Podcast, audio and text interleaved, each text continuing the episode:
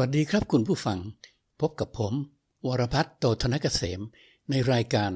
วรพัฒน์คัดมาคุย รายการที่นำเสนอเรื่องราวหลากหลาย จุดประกายความคิด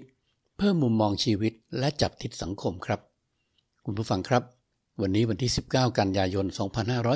2563 เป็นวันแรกของการชุมนุมของนักเรียนนักศึกษา และกลุ่มบุคคลที่สนับสนุน ให้มีการชุมนุมเพื่อต่อต้านรัฐบาล ในประเด็นต่างๆ ซึ่งจะดำเนินต่อเนื่องกันไปเรื่อยๆ ข้ามคืนจนถึงวันพรุ่งนี้ ทุกคนต่างมีความห่วงใยนะครับ ว่าเหตุการณ์จะพัฒนาไปสู่จุดใด ผมมีความเห็นบางอย่างที่จะพูดถึงครับ แต่ก่อนที่จะไปถึงประเด็นนั้น ผมมีเรื่องอยากจะเล่าให้คุณผู้ฟังฟังประกอบครับ เป็นเรื่องของเจ้าของบ้านคนหนึ่งครับ ซึ่งมองกระรอกน้อยตัวหนึ่ง ซึ่งเดินบ้าง วิ่งบ้าง กระโดดบ้าง อยู่บนต้นไม้ใหญ่รอบบ้านของเขา มองอย่างมีความสุขครับ ที่ได้เห็นว่ามันใช้ชีวิตเคลื่อนไหวอยู่กับธรรมชาติ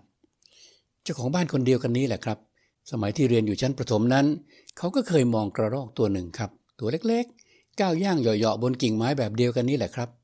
แต่ความคิดของเขาในวัยนั้นก็คือว่าทำอย่างไรจะจับมาใส่กรงเลี้ยงไว้ให้เชื่อง แล้ววันที่โรงเรียนเปิดก็จะได้ซุกมันไว้ในกระเป๋ากางเกงเอาไปอวดเพื่อนๆครับ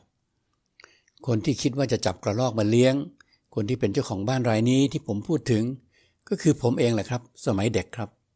แต่ผมก็ไม่เคยทำได้สำเร็จ เพราะว่าไม่รู้ว่าจะไปจับกระรอกมาจากกิ่งไม้ได้อย่างไร สมัยเด็กอีกแหละครับ คุณผู้ฟังครับ ผมก็เคยนั่งมองต้นในหนาหน้าบ้าน เพราะว่าเห็นนกตัวเล็กๆสองตัว สีสันสวยงาม ส่งเสียงจิบจิบใสแจ๋ว แวะเวียนบินมาเกาะกิ่งน้อยหนาวันละหลาย ๆ ครั้งครับ ความคิดของผมตอนนั้นก็คือว่า จะหาวิธีจับนกมาเลี้ยงในกรงได้อย่างไร เพราะว่าผมอยากดูมันทั้งวันครับ พยายามหลายครั้งมาก นั่งเฝ้ารอนกบินมา แล้วคิดสารพัดวิธี เท่าที่เด็กตัวเล็กๆอย่างผมจะคิดได้ครับ บางครั้งผมก็เอาผ้าขาวบางขนาดใหญ่ บางทีก็เป็นผ้าขาวม้าครับ มาคลุมไว้บนยอดต้นในนา แล้วก็นั่งรอว่าเมื่อไหร่นกบินมาเกาะกิ่ง ก็จะวิ่งเข้าไปตวัดผ้าลงมาให้คลุมมันไว้ อะไรทำนองนั้นแหละครับ แต่ก็ไร้ผล เพราะว่าแค่เริ่มก้าวออกไปนกก็บินหนีหมดแล้วครับ มันเป็นความทรงจำที่ยังคงอยู่ถึงวันนี้ครับคุณผู้ฟัง ผมก็แปลกใจเหมือนกันว่าทำไมสมัยเด็กเราจึงคิดแบบนั้นแล้วก็ทำแบบนั้น แต่เมื่อมาคิดย้อนหลัง รู้สึกว่าผมโชคดีครับคุณผู้ฟัง ที่วันนั้นผมจับนกก็ไม่ได้ จับกระรอกก็ไม่สำเร็จ สมัยเด็กอีกเหมือนกันแหละครับ คนอยุธยาอย่างผมนั้น คุ้นเคยกับฤดูฝน น้ำฝนที่เจิ่งนองมามากมายทำให้ใต้ถุนบ้านของผมนั้นมีปลาหมอ ปลาช่อน ปลาสลิด มากเลยครับ เราก็ตกเบ็ด หรือไม่ก็หาวิธีอื่น จับปลามาทานกันได้ทุกวัน สมัยนั้น ทั่วเกาะอยุธยา มีทั้งดอกสโนกระถิน ผักบุ้ง เกลื่อนกลาดอยู่ในธรรมชาติครับ กินเท่าไหร่ก็ไม่หมด พวกเราก็ไปเก็บมาปรุงอาหารได้ฟรีๆ ส่วนโปรตีนก็ได้มาจากปลาที่จับได้นั่นแหละครับ แล้วถ้าหากว่าไปถึงแม่น้ำป่าสักได้ ก็ช้อนกุ้งฝอยมาทอด หรือไม่ก็กุ้งแม่น้ำมาย่างยังทำได้เลยครับ มันเป็นวิถีชีวิตของคนไทยสมัยก่อนครับ แต่พอพ้นวัยเด็ก ความรู้สึกผมก็เปลี่ยนไป ไม่กล้าเอาเบ็ดไปตกปลา ไม่กล้าดูเงี้ยงเบ็ดที่เกี่ยวปากปลา ไม่อยากจับสัตว์มาเลี้ยงในกรง เพราะว่ากรงคงไม่ใช่ความสุขของสัตว์ เวลาเห็นนกบินบนท้องฟ้า หรือกระรอกวิ่งบนต้นไม้ ผมก็มีความสุขที่ได้เห็นพวกเขามีเสรี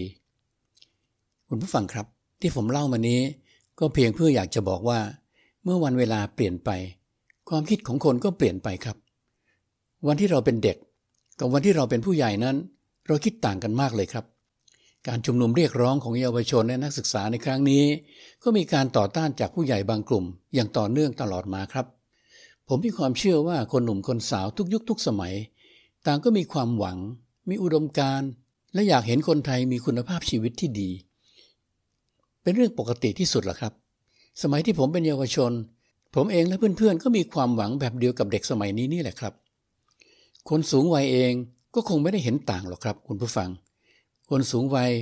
ก็น่าจะมีเป้าหมายที่อยากจะเห็นคนไทยมีความสุขเช่นเดียวกันแหละ แต่ที่ต่างกันก็คือว่า จะทำอย่างไรให้ประเทศไทยเป็นเช่นนั้น ระบอบประชาธิปไตยของไทยเรานั้นไม่ค่อยราบรื่นครับ มันก็เลยได้สะสมปัญหาไว้หลากหลายด้วยกัน เช่นคอร์รัปชันเป็นต้น บ่อยครั้งครับ ที่นำไปสู่การชุมนุมทางการเมือง บางครั้งก็เกิดความขัดแย้งที่รุนแรง ถึงกับเสียเลือดเนื้อ เสียชีวิต บางครั้งก็นำไปสู่การปฏิวัติ ก็วนเวียนกันอยู่เช่นนี้แหละครับ ไม่รู้กี่รอบแล้ว วันนี้ 19 กันยายน 2563 เรากลับมาสู่บรรยากาศของความขัดแย้งที่ทำท่าว่าอาจจะรุนแรงได้อีกแล้ว ครั้งนี้เนื่องมาจากความแตกต่างทางความคิด และวิธีการ ของคนต่างวัยครับ คุณผู้ฟังครับ เหตุการณ์วันนี้ 19 กันยายนและ 20 กันยายนคือวันพรุ่งนี้ อาจจะพัฒนาไปสู่อะไรก็ได้ แต่ที่เราไม่อยากเห็นก็คือความวุ่นวาย ความสูญเสีย หรือการลุกลามเลยเถิด จนกระทั่งไม่สามารถควบคุมให้สงบลงได้อย่างสันติ ซึ่งจะเป็นผลร้ายต่อคนไทยทุกคนครับ และถ้าหากกลุ่มต่างๆ ก็ยังใช้วาทกรรมที่รุนแรง ถ้าไม่สามารถกำกับฝูงชนได้ดี ก็ไม่รู้ว่าจะเกิดอะไรขึ้น ถึงแม้ผู้บัญชาการตำรวจแห่งชาติ ซึ่งเตรียมความพร้อมไว้แล้ว ก็ยังบอกว่าจะต้องรอไปดูที่หน้างานด้วย ก็แปลว่าเรายังมีความเสี่ยงครับ จากการที่จะต้องแก้ปัญหาในสถานการณ์เฉพาะหน้า ผมคิดว่าการใช้วาทกรรมที่รุนแรงเข้าหากัน ไม่สามารถแก้ปัญหาได้หรอกครับ ทุกฝ่ายจะต้องยอมรับความคิดที่แตกต่าง แล้วก็หันมาสู่เวทีพูดคุยกัน ด้วยเหตุผลและด้วยการยอมรับข้อจำกัดใด ๆ ก็ตามที่มี ควรจะต้องร่วมกันจัดลำดับครับว่า ปัญหาใหญ่ ๆ ที่จะต้องแก้ไขนั้นมีอะไรบ้าง จะต้องยอมรับว่าวิธีการเดิมๆบางอย่าง มันใช้ไม่ได้ แก้ปัญหาไม่ได้แล้ว จะต้องรีบปรับเปลี่ยนหรือปฏิรูปอย่างไร เพื่อให้ทันกับวันเวลา และความคิดของคนที่เปลี่ยนแปลงไปครับ คนรุ่นใหม่นั้น เป็นอนาคตของชาติครับ คุณผู้ฟัง คนรุ่นเก่าก็ควรจะต้องยอมรับ และจะต้องไม่ฝืนสังขาร คิดว่าจะสามารถยึดมั่นวันเวลาไว้ได้ เป็นของตนเองตลอดไป ถึงแม้บางคนอาจจะมองว่าคนรุ่นใหม่ ก้าวร้าวมากไปหน่อย หรือว่าอาจจะมองว่ามีคนบางกลุ่มอยู่เบื้องหลังก็ตาม คือยังไงก็ต้องหาทางพูดคุยกันครับ และก็จะต้องยอมรับด้วยว่า เยาวชนนั้นกำลังเติบโตขึ้นมาเป็นอนาคตของชาติครับ ส่วนเยาวชนรุ่นใหม่เอง ถึงแม้ว่าจะคิดว่าคนรุ่นเก่านั้นล้าสมัย ไม่ทันต่อเหตุการณ์ ก็ควรจะยอมรับความมีอยู่เป็นอยู่ และความเชื่อของผู้ใหญ่เช่นกัน จึงจะต้องหาทางแก้ปัญหาด้วยกันครับ ไม่ใช่สร้างปัญหาระหว่างกัน ผมย้ำนะครับ เราจะต้องแก้ปัญหาด้วยกัน ไม่ใช่สร้างปัญหาระหว่างกัน หรือใช้วาทกรรมที่ทำให้ปัญหาบานปลายยิ่งขึ้น การใช้ถ้อยคำรุนแรงเข้าหากัน มีแต่จะปลุกเร้าอารมณ์ให้เข้มข้นขึ้น จนสถานการณ์อาจจะถลำเข้าสู่จุดบอด เหมือนที่เคยเกิดขึ้นมาแล้วหลายครั้งในประวัติศาสตร์ไทยครับ เราควรจะมายอมรับร่วมกันครับว่าอะไรควรจะปฏิรูป อะไรควรจะปรับเปลี่ยน ควรปฏิรูปหรือปรับเปลี่ยนอย่างไร ใช้เวลาเท่าใดขั้นตอนเป็นอย่างไร ถ้าทำได้แบบนี้สังคมไทยก็อาจจะมองเห็นทางออกที่ดีขึ้นครับ แต่ขณะนี้ วันนี้บรรยากาศไม่ได้เป็นเช่นนั้นครับ คุณผู้ฟังครับจำเหตุการณ์ได้ไหมครับ เมื่อเดือนมีนาคมต้นปีนี้ 2563 นี้เองนะครับ ลิงลบบุรีจำนวนมากมายครับ ยกพวกเข้าตีกันบนท้องถนนกลางเมืองหลายร้อยตัวครับ จนบาดเจ็บไปหลายตัวด้วยกัน ผมมีข้อสังเกตครับว่า เจ้ากระรอกน้อย นก ปลาที่ผมพูดถึงในตอนต้นนั้น มีสมองเล็กนิดเดียวครับ แต่พวกเขากลับอยู่ร่วมกันได้อย่างมีความสุข แต่ลิงสิครับ ลิงซึ่งมีสมองมากขึ้น มีความฉลาด มีความใกล้ความเป็นมนุษย์มากขึ้นนั้น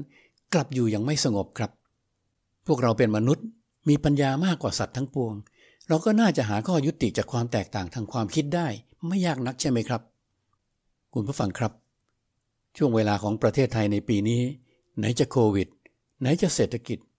เรามาช่วยกันทำไทยให้สงบ จบความขัดแย้งเสียทีดีไหมครับ วันนี้คุยกันเท่านี้นะครับ คุณผู้ฟังขอบคุณมาก พบกันครั้งต่อไปครับ สวัสดีครับ